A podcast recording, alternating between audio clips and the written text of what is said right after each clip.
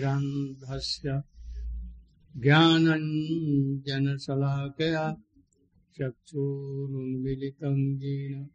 तस्मै श्रीगुरवे वञ्चाकल्पतरुभ्यश्च कृपा सिन्धुभ्यैव च पतितानां पावनेभ्यो वैष्णवेभ्यो नमो। नमो महावदन्नाय कृष्णप्रेमप्रदायते। कृष्णाय कृष्णचैतन्य नाम्ने गौरत्पिषे गुरवे गौरचन्द्राय राधिकाय तदालय कृष्णाय कृष्णभक्ताय तदभक्ताय। मैं सर्वप्रथम अपने परमाराध्यतम गुरु पाद पद्म के श्री चरण कमलों में कोटि कोटि बार दंडवत प्रणति पुष्पांजलि अर्पित करता हूँ। तत्पश्चात दंडी पादगण ब्रह्मचारी गण वैष्णव वैष्णवी अनुसज्ज माताएँ, बहनें, बेटियों, मेरा जथा योग्य अभिवादन ग्रहण करें। आज हम लोग चौथे दिन, चतुर्थ दिवस है, पांचवा दिन वे यहाँ आए हैं। चारों तरफ़ में प्रोग्राम हो रहे हैं। सवेरे प्रभात फेरिया निकल रही हैं। उसके बाद में कहीं न कहीं प्रोग्राम होता है। अभी शाम को ये प्रोग्राम हुआ। इसके बाद में भी नुक्कड़ों में सभाएँ होती हैं और चारों तरफ़ में जम्बू के ये प्रचार कार्य सुंदर रूप से चल रहा है। अभी आप लोग कुछ नाम की महिमा सुने।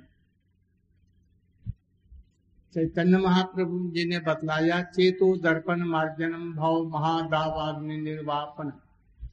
श्रेय कैरव चंद्रिका वितरणम विद्या जीवन इत्यादि। इसे सहज ही में जो ज्ञान, कर्म योग तपस्या के द्वारा चित्त निर्मल नहीं होता। नाम संकीर्तन करने से अन्यासी ही चित्त रूपी दर्पण का माध्यम हो जाता है, साफ़ हो जाता है। तात्पर्य क्या?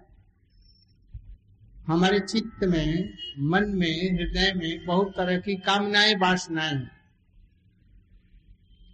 इन कामना, वासनाओं के वजह से चित्त मैला है। उसमें जीवात्मा, आत्मा की स्फूर्ति नहीं होती और भगवान का नाम भी नहीं। इसलिए चित्त दर्पण को मार्जन करने वाला है। भव महादावाग्नि निर्वापन। संसार चक्र के फेर में जो चल रहे हैं, अनंत काल से अब तक। पहले हम सृष्टि काल में, प्रारंभिक सृष्टि काल में, पहली, उस समय भी हम लोग थे, अब भी हैं। निकल नहीं पाए। और उसमें तिताप में ग्रस्त हो रहे हैं। यदि बंगाल की तरफ़ में मछली के रूप में जन्म लिया तो जीवित ही बोटी से काट करके तेल में दे दे। ऐसे जन्म भी हमने पाए हैं। कभी ब्रह्मा का जन्म पाया, कभी इंद्र का भी जन्म पाया। किंतु निन्यानवे के फिर से निकले नहीं।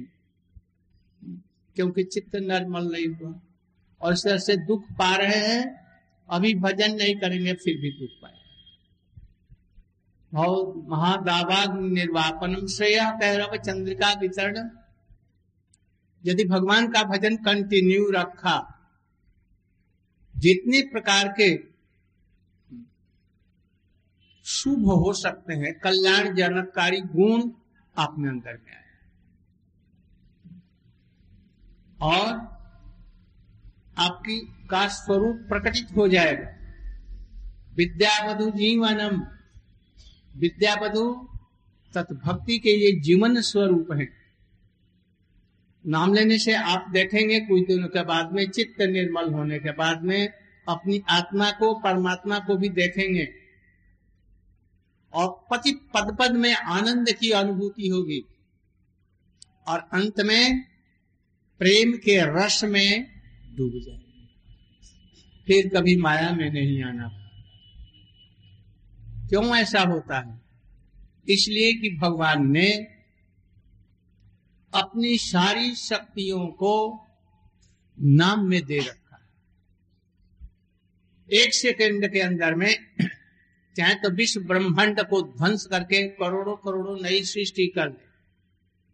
बड़े दयालु हैं। बड़े मधुर हैं, कृतज्ञ हैं, आकर्षक है। इन सबको नामों में भर दी है। नामों का विभाग किया है। कुछ जगत संबंधी नाम है, जगन्नाथ, नियंता, पाता, ईश्वर। ये सब जगत संबंधी नाम है। ये गौण नाम है। इनमें गौण शक्ति कम शक्ति है। और भगवान के मुख्य नाम नारायण, राम इत्यादि बहुत से नाम हैं। इनमें बहुत सारे गुण दे रखे और इनसे बढ़ करके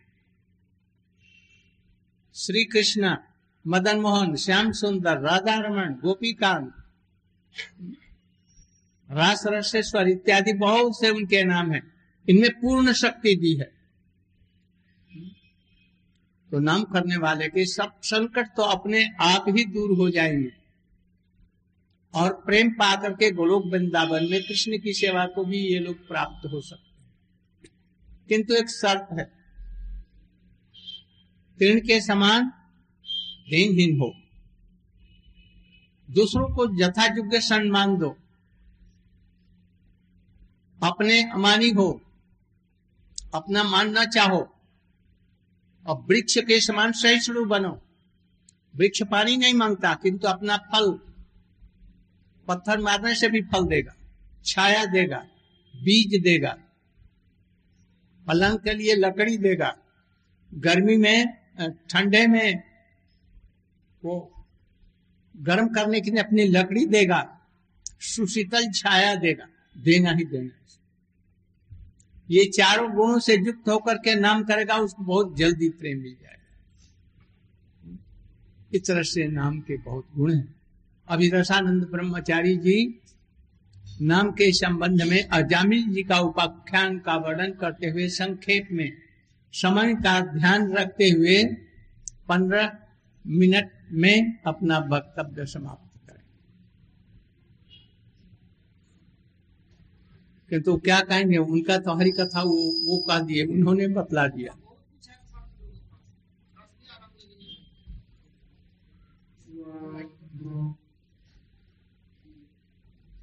ये ऐसा दे दिया है कि आदमी खड़ा हो नहीं सकता। तुम यहाँ पर बैठ जाओ। ए, यहीं पर बैठ जाओ। यहाँ पर बैठ जाओ। आसन पर, यहाँ से। तो सब लोग देख सके आप लोगों ने हरिनाम की महिमा सुनी। कली काल में और ज्ञान योग तपस्या, व्रत, होम, तीर्थ में स्नान इत्यादि के संबंध में बतलाया गया। ये नाम के पासन के बराबर ही नहीं है। और की तो बात क्या? भक्ति के जो नौ या छ अंग बतलाए गए हैं शरणम कीर्तनम विष्णु स्मरणम पाद सेवनम अर्चनम वंदनम दास्यम सक्षम इन अंगों का पालन करने में भी नाम के आश्रित रह करके ये सब करना। नाम करते हुए अर्चन करो। नाम करते हुए भगवान का स्मरण करो। नाम कीर्तन करते हुए परिक्रमा करो। नाम कीर्तन करते हुए दंडत प्रणाम करो। सब में नाम ज़रूर आने चाहिए। नहीं तो वो फलदायक नहीं होगा। कलयुग केवल नाम आधार। वाल्मीकि जैसे लोग कैसे परिवर्तित हो गए? डकैत, खूनी और क्या क्या थे? राम नाम, वो भी सीधा नाम नहीं। नारजी ने कहा कि बोलो तो राम राम तो राम बोल नहीं सके।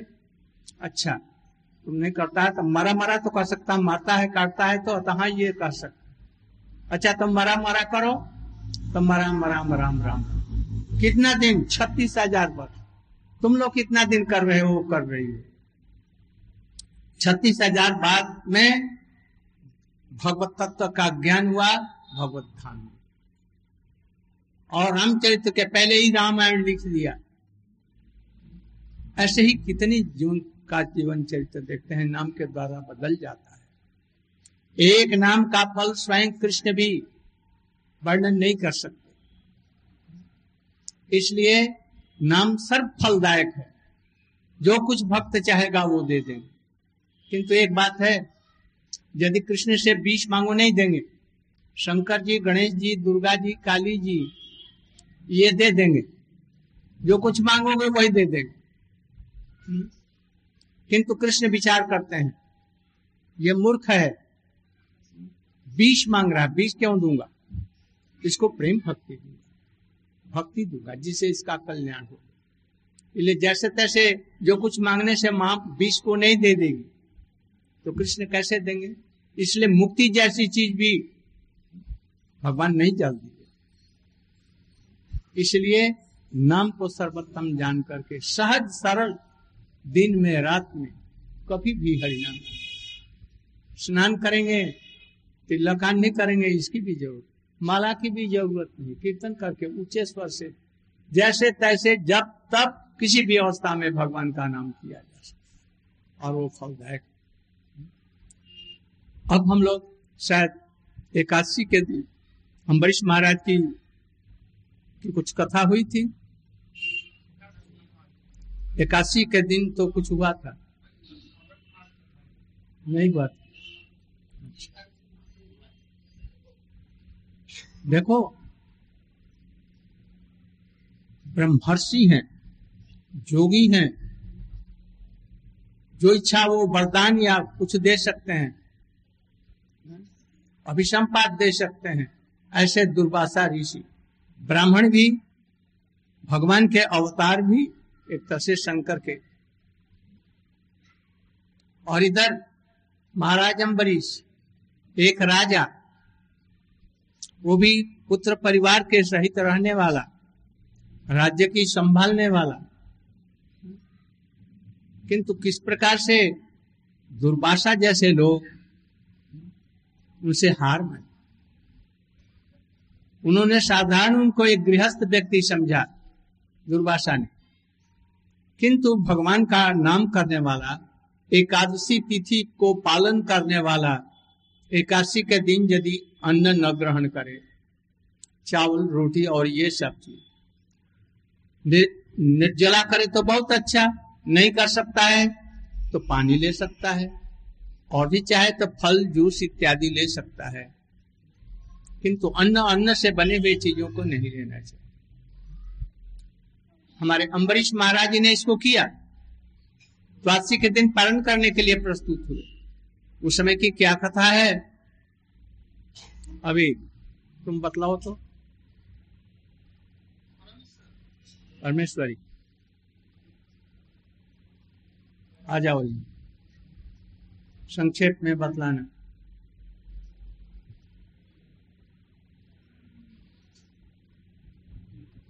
किंतु एक बात हमको थोड़ी सी कहनी है।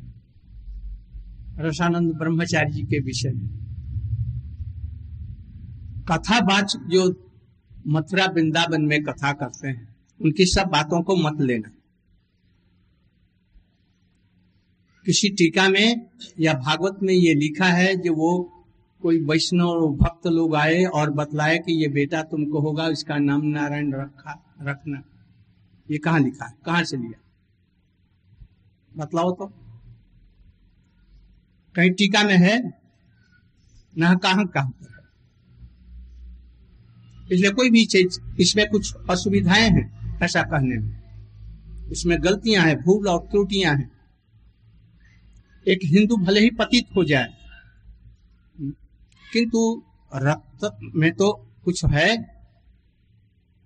इसलिए साधारण रूप में अपने बच्चे का नाम पूर्व जन्म के, इस जन्म के संस्कार से ही अपने बच्चे का नाम उसमें साधु संतों को ला करके और उनसे वर मांग करके या वो दे करके कहते हैं कि अब अब जो लड़का पैदा हुआ उसका नाम तुम नारायण रखना।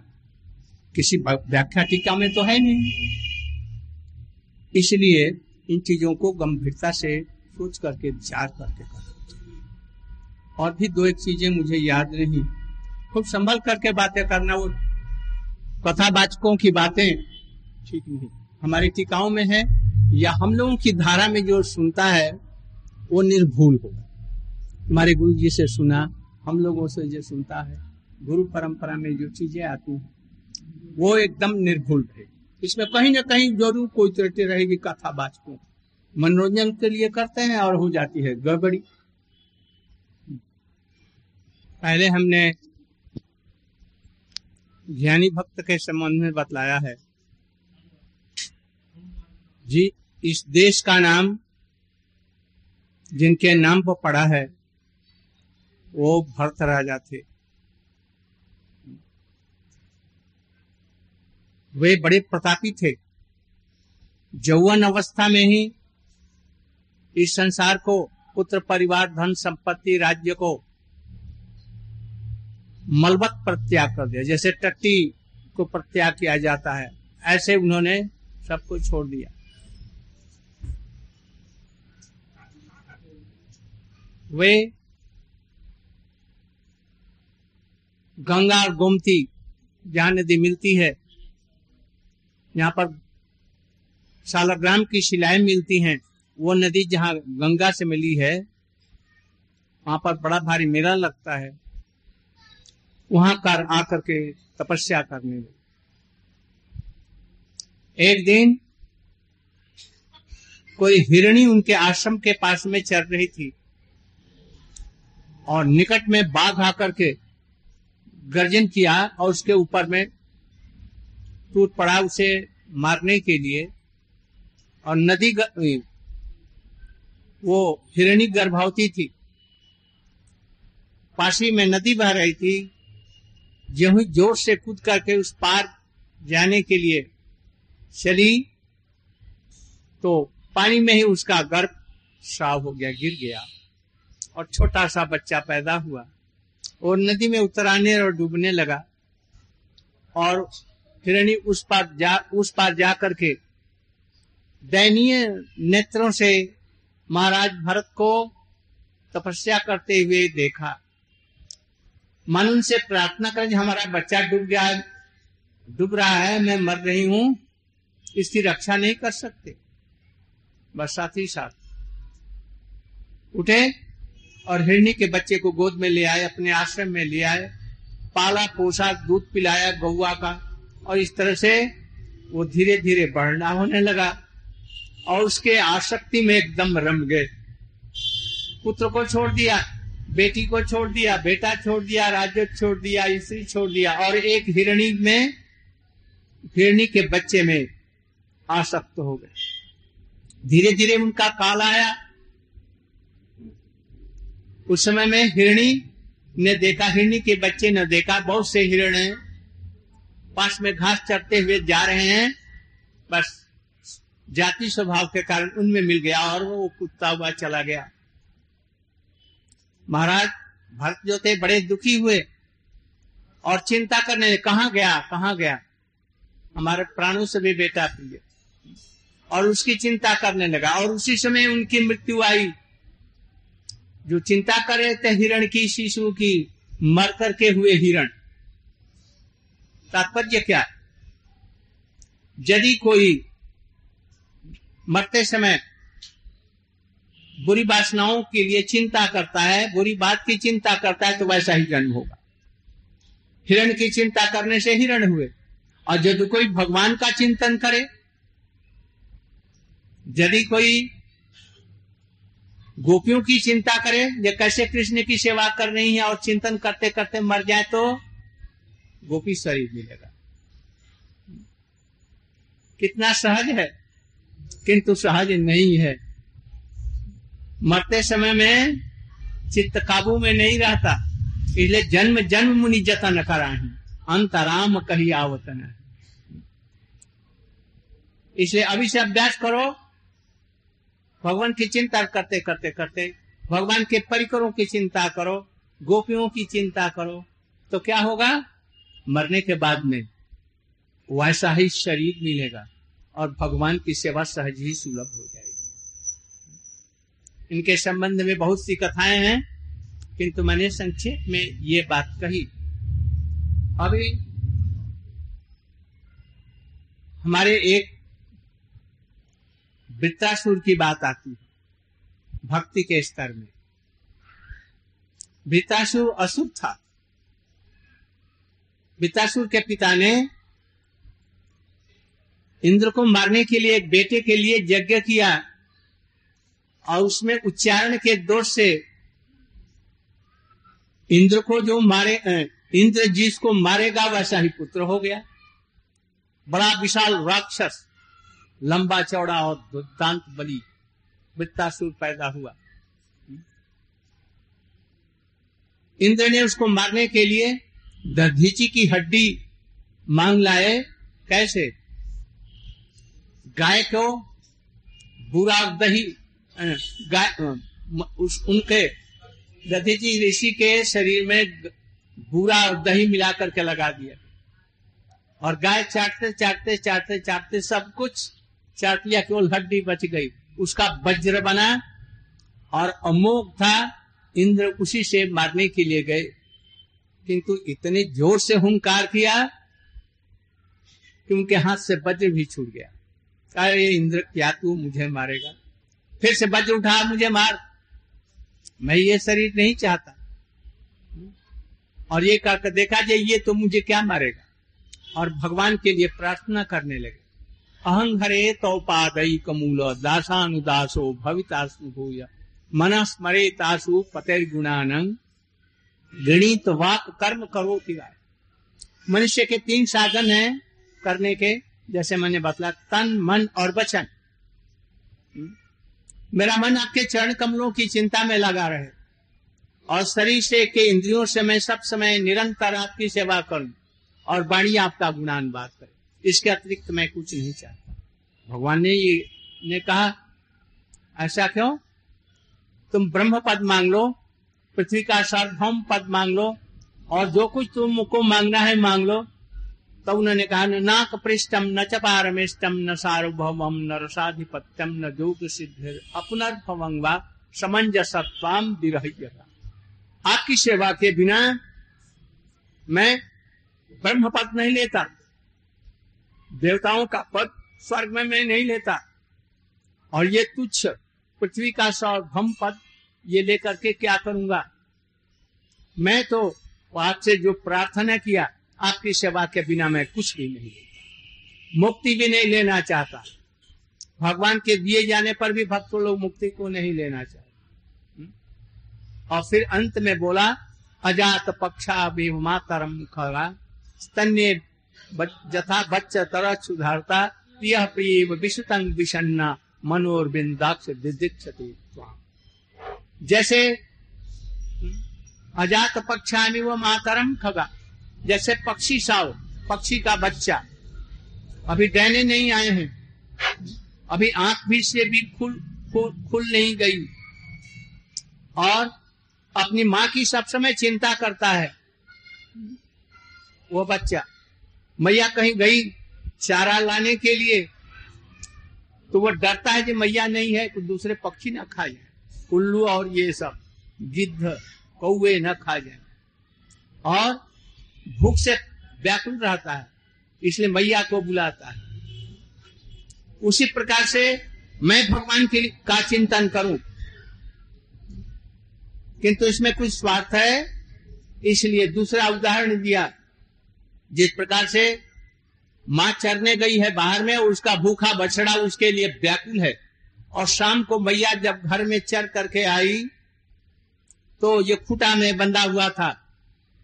अब दूध दूधने के लिए मालिक ने ज्यो उसको खोलने के लिए गया तो वो दो टांगों पर खड़ा होकर के मैया के तरफ़ में व्याकुल होकर के डांडा करता हुआ दौड़। रहा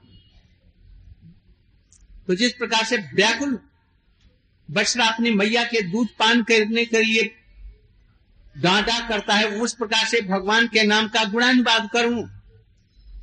किंतु इसमें भी कुछ स्वार्थ है बछड़ा अपना भूखा दूध पान के लिए कर। और तब तीसरा उदाहरण दिया। प्रिया प्रिया विषतंग विषण। जैसे कोई विदेश गए हुए पति के लिए एक बिछड़ी हुई, विरह भोग करती हुई एक सत पत्नी क्या करती है? उसी की सब समय चिंता कर रही है कब आएँगे। अपने बच्चों से उन्हीं का गुणानुवाद करती है। और फिर उनके सेवा के लिए चीज़ों को प्रस्तुत करती है, जो आएँगे तो ये खाएँगे और ऐसे ऐसे करेंगे।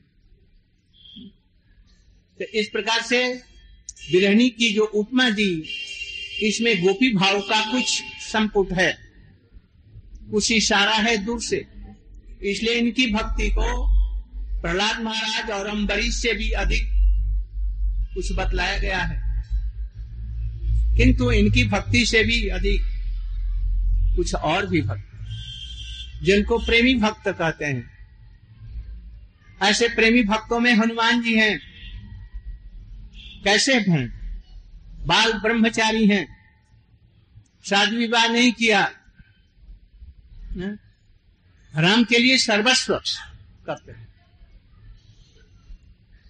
सीता जी का जब हरण हुआ तो राम का भी प्राय जान करके, मन जान करके, जैसे अभी ब्रह्मचारी जी ने कहा, सेवा दो प्रकार की होती है। जो मन की भावना नहीं जान सकता कि हमारे प्रभु क्या चाहते हैं तो वैसी सेवा नहीं कर सकता। तो सेवा के लिए जो सेवक कोई है ऐसा अनुभवी, उसे जाओ और पूछो जब भगवान क्या चाहते हैं, तब वो बतला सकता है। ये भी उसने बतलाया कि देखो, गुरु संबंध देने वाला है। जैसे पुरोहित इस जगत में किसी कन्या का हाथ पति के हाथ में दे करके विवाह करा देता है, केवल मंत्र बोल देता है और बस सदा जीवन भर के लिए वो उसकी पत्नी बन जाती है। और कोई चीज़ की ज़रूरत नहीं होती है। न रजिस्ट्री की ज़रूरत है, न गुरु संबंध कर देता है। कैसा संबंध? वो जानता है कि इसके हृदय में भगवान के प्रति कौन सा भाव है। संबंध जान करके, या तो शांतरस में, या दास के रूप में अथवा सखा के रूप में, अथवा बात्सल्य भाव के रूप में नंद जसोदा जैसा, अथवा पियासी के रूप में गोपियों जैसा यह संबंध ज्ञान कर कृष्ण के हाथों में उस भक्त का हाथ दे करके और वो संबंध दान करता है, यही दीक्षा है। दीक्षा माने संबंध ज्ञान देना। साधारण संबंध तो ये है कि मैं भगवान का दास दासी हूँ। ये तो है, किंतु विशेष गुरु से मिलता है। तो इस तरह से हनुमान जी प्रेमी भक्त हैं, सेवा को प्रदान कर सकते हैं।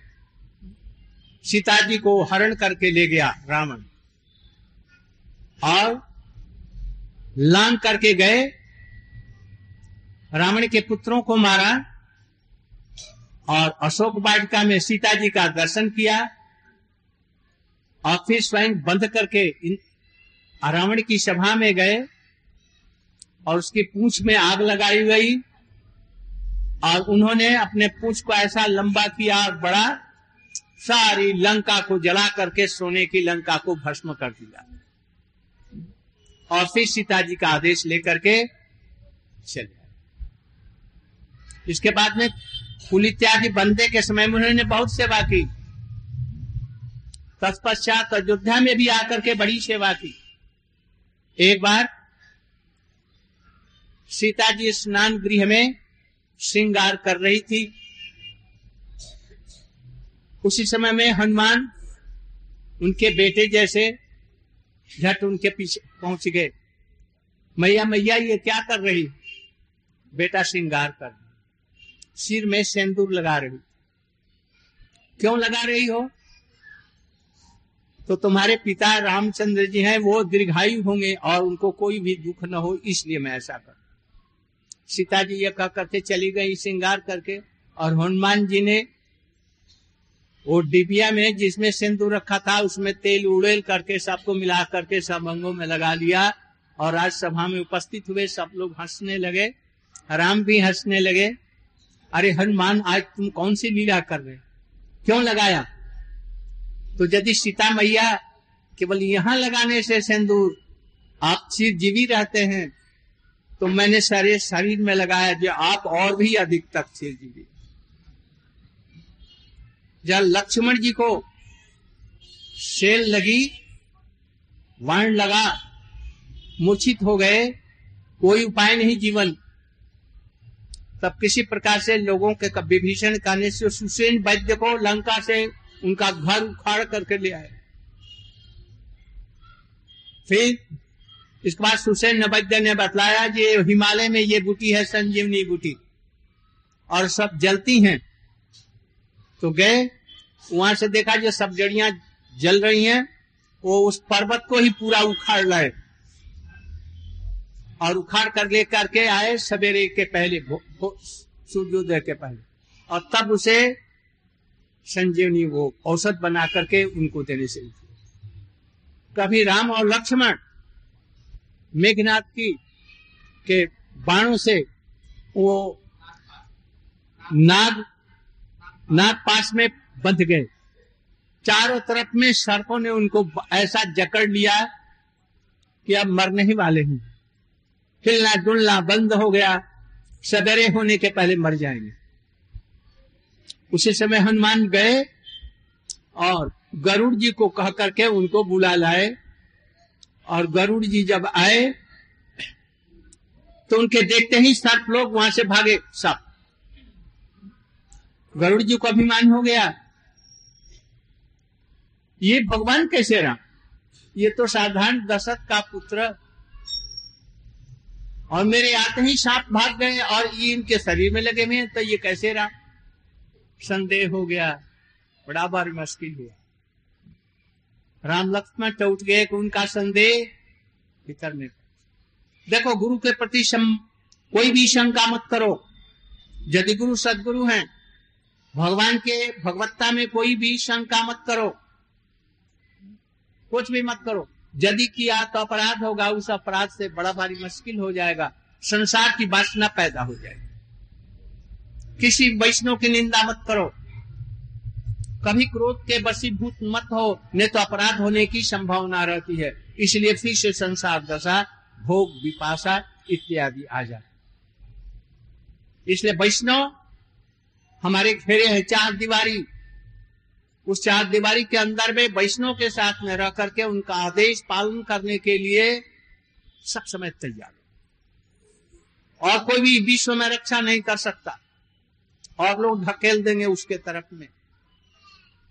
इसलिए हनुमान जी सब समय सेवा करते किंतु और भी कुछ भक्त हैं जो इनसे भी अधिक है। हनुमान जी प्रेमी भक्त हैं और वे लोग प्रेम पर भक्त हैं। कौन है? पांडव लोग पांडव क्या करते हैं? पांडव में अर्जुन एक पलंग पर कृष्ण के साथ में सोते हैं। वही राम ही कृष्ण ही है। एक पलंग पर सोते हैं। कभी कभी पलंग पर सोते हुए कृष्ण का सिरहाना एक तरफ़, अर्जुन उनके छाती पर अपने पैरों को रख करके उधर करते हैं। सत्यभामा रुक्मणी चमट डुलाती और कृष्ण का पैर अर्जुन की छाती से होकर के जाता है। तो द्रौपदी और सुभद्रा जी चमक डुला रही है और कृष्ण के रोम रोम से कृष्ण कृष्ण कृष्ण। नारद जी देख करके, तंबूरा लेकर के बिना और नाचने ले, ऐसा भक्त तो हमने जीवन में देखा नहीं। एक थाली में खाते हैं, ना?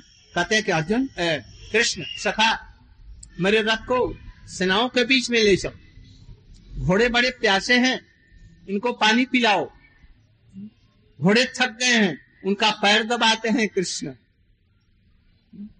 यहाँ तक कि हनुमान को भी कहते हैं कि, हनुमान, देखो, मैं इनकी सेवा करे, तुम भी इनकी सेवा करो, इनके ध्वजा पर बैठ जाओ, और कोई ऐसे विपत्ति आए तो इनकी रक्षा कर। उनको भी लगा ले। अपनी बहन की शादी भी बनकर करा करके और साले बन गए। कैसी कैसी ये सब है? थोड़ा सा सुन लीजिए कैसे? एक बार। बलदेव प्रभु जी चाहते थे कि मेरी बहन सुभद्रा की शादी मैं दुर्योधन से कर दूँगा, क्योंकि मेरा शिष्य है। किंतु महाराज वसुदेव, देवकी, कृष्ण और परिवार के सारे लोग चाहते थे, नहीं वो दुष्ट दुर्योधन के साथ में शादी नहीं हुई। क्योंकि उनके बलदेव के डर के मारे कोई कुछ नहीं कहते थे। एक दिन कृष्ण ने अर्जुन के कांड में कुछ कहा और अर्जुन उनकी बात के अनुसार में अपना सादा वेश छोड़कर हम लोगों का त्रिदंड वेश ले लिया। सन्यासी दंड और गढ़, गेरुए कपड़े, तिलक, गले में कंठी माला लेकर के वेश बदल करके चले गए द्वारका में। और गोमती के किनारे समुद्र के किनारे बैठ गए। कृष्ण जाकर के उनको प्रणाम किया और बोले जैसे एक सिद्ध महात्मा बहुत बड़ा भारी सिद्ध जिसको जो वर देगा वही हो जाएगा। सब लोग आने लगे उनके दर्शनों के लिए सारी। वहाँ की द्वारकापुरी उनके चरणों के दर्शन के लिए आने और बड़े सुंदर सुकांत थे। और गुणी भी, भी थे साधारण नहीं। तो एक दिन बलदेव जी भी आए और देख करके बड़े प्रसन्न हुए। उन्होंने कहा जी सुभद्रा से, बहन, तुम एक बात करो वो सिद्ध सन्यासी आया है। जाओ और उसे प्रसन्न करके तुम अपने मन की प्रार्थना जनाओ जो तुम्हारी शादी दुर्योधन से हो जाए। अर्जुन वहाँ तो पहले से बैठे थे। जब ही सुभद्रा बंठन कर देवी की पूजा करने के, के बहाने और उसको दर्शन करने के लिए गई। और हुआ क्या? उसी समय में रथ खड़ा था और अर्जुन उस पर चढ़ गए और अपना दंड तो रख दिया और अपना हाथ का सहारा दे करके सुभद्रा जी को भी रथ पर बैठा करके घोड़ों की लगाम उनके हाथों में दे दिया। और वो चलाने लगी और अर्जुन धनुष बाण लेकर के प्रस्तुत हो गए लड़ने के बलदेव जी ने कहा, अरे, देखो तो धृष्टता। ये अर्जुन त्रिदंडी वेश बना करके और हमारी बहन को भगा कर लेकर के जाएगा। हल मुसल लेकर सेनाओं के साथ में उनके तरफ़ में दौड़े उनको मारने के लिए। कृष्ण ने कहा भैया कहाँ जा रहे हैं? कहा जा रहे हैं? तो देखो तो अर्जुन की ढिठाई सन्यासी बन करके और मेरी बहन का अपहरण कर रहा है। आप विचार तो कीजिए, कृष्ण ने कहा किसको कौन भगा ले रहा है? रथ कौन चला रहा है? हम्म? यही तो सुभद्रा ही तो रथ चला रहा है। अर्जुन को यही अपहरण कर रही है, देख नहीं और फिर आप मारेंगे, किसको मारेंगे? सुभद्रा जी ने तो वर्ण कर दिया, अपना मन तो अर्जुन को दे दिया। अब अपने बहनोई को मारेंगे? तो आप चाहते हैं कि बहनोई की विधवा हो जाए? तो बलदेव जी ने कहा तो पहले क्यों नहीं कहा हमसे? तो इसके साथ नहीं, इसी के साथ में शादी करता। तो आप भयंकर, है ना? इसलिए आपसे बोलने में सब डरते हैं।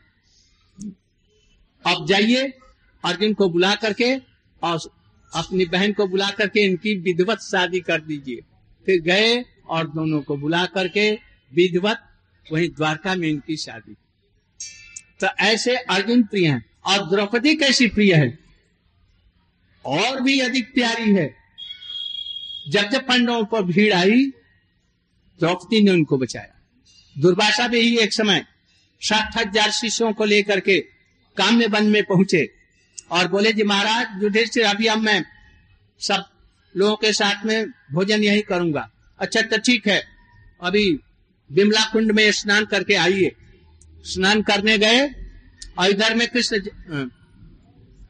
पाँचों पांडव बड़े चिंतित हुए। अभी यदि दुर्भाषा आएगा तो अभी संपात करके जला देगा। क्या करना चाहिए? द्रौपदी रक्षा करो। द्रौपदी जी ने कृष्ण को बुलाया। एक सेकंड की देरी नहीं कृष्ण आ गए। बोले जब सखी, मुझे बड़ी भूख लगी है। कुछ खिलाओ। तो इसी के लिए तो बुलाया, हमारे पास में कुछ नहीं है। किसी का दिया हुआ, सूर्य का दिया हुआ। एक बटलोही बटलोही है, उसमें रसोई बनाएगी। सब लोगों को खिला दे, लाखों करोड़ों को खिला देगी और इसके बाद खुद खा करके यदि माच करके रख देगी तो फिर बटलोही नहीं देगी। द्रौपदी भी खा चुकी थी। ऐसा समय देख करके ही वो गए थे। बटलोई को माच करके उल्टा रख दिया था। कृष्ण बोले, ये भूख लगी है। कुछ खुलाओ। इसी के लिए तो बुलाया। मस्जिद दुर्भाषा यहाँ आए हैं, मांग रहे हैं कुछ खाने के लिए। अरे, बटलोई तुम्हारी है तो हम माच करके रख दिया है, उल्टा रख दिया। अरे, लाओ तो। कृष्ण ने देखा, एक सांप का तिनका उसमें लगा हुआ था। नक से निकाला और मुख में दे करके पानी पी लिया।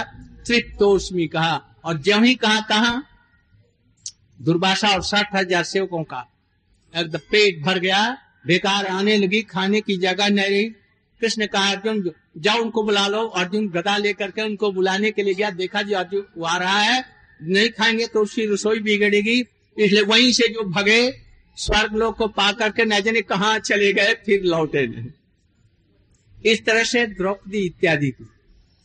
उन्होंने सेवा ग्रहण की और द्रौपदी के छानसार उठते बैठते थे, जैसे उन्होंने कहा। तो किंतु कभी कभी इनको भी कुछ गड़बड़ी हो जाए। महाभारत के युद्ध में कृष्ण ने विश्व रूप दिखलाया। उनके दांतों के तले में भीषम द्रोण और सब लोग मरे हुए हैं। और अर्जुन के से कहा, निमित्त मात्र भव शब्द साची, अर्जुन, निमित्त बनो सबको तो मैंने मार कर रख दिया है, फिर डरते किस लिए? उस समय अर्जुन कहते हैं कि प्रभु मैंने आपको जो सखा कहा है घोड़ों को चलाने के लिए कहा है आपको सखा कहा हा? मेरा महा घोरतर अपराध हुआ। अब जीवन में आपको सखा नहीं कहूँगा। आपके साथ में एक साथ में नहीं सोऊँगा एक थाल में नहीं खाऊँगा। आप हमारे जो अपराध है उसको क्षमा कीजिए और डर। इसलिए इनकी भज, भजन में भी इनकी सेवा में भी कुछ त्रुटि है। इसलिए इनसे भी श्रेष्ठ है प्रेमातु भक्त उद्धव। और ऐसे लोग उनके संबंध में मैं कल बतलाऊँगा, आज समय हो गया है, ये भक्ति का स्तर है। इनको देख क्यों वर्णन कर रहे हैं? जिसको सुनने से आप लोगों की रुचि है, वह सही भजन करें। जिसको हनुमान जैसी सेवा चाहिए, हनुमान की आराधना करेंगे। जो पांडव जैसा चाहते हैं, द्रौपदी या अर्जुन जैसा जो इससे बढ़ करके तो वो उद्धव की तरह, उनसे भी बढ़कर, उनके भी जो आराध्य गोपियाँ हैं, जिनकी आराधना वो उद्धव जी करते हैं, उद्धव की, उद्धव का बाप कृष्ण जो है, वो जिसकी आराधना करता है, किसकी? राधिका जी की। उनकी दासियों की यदि सेवा मिल जाए तो आपका जीवन सफल हो जाएगा। इसलिए विभिन्न स्तरों का हम लोग वर्णन कर रहे हैं। किसी के अंदर में वैसे ही उत्कंठा जगे लोभ जगे तो ऐसी भक्ति की प्राप्ति हो कृष्णदास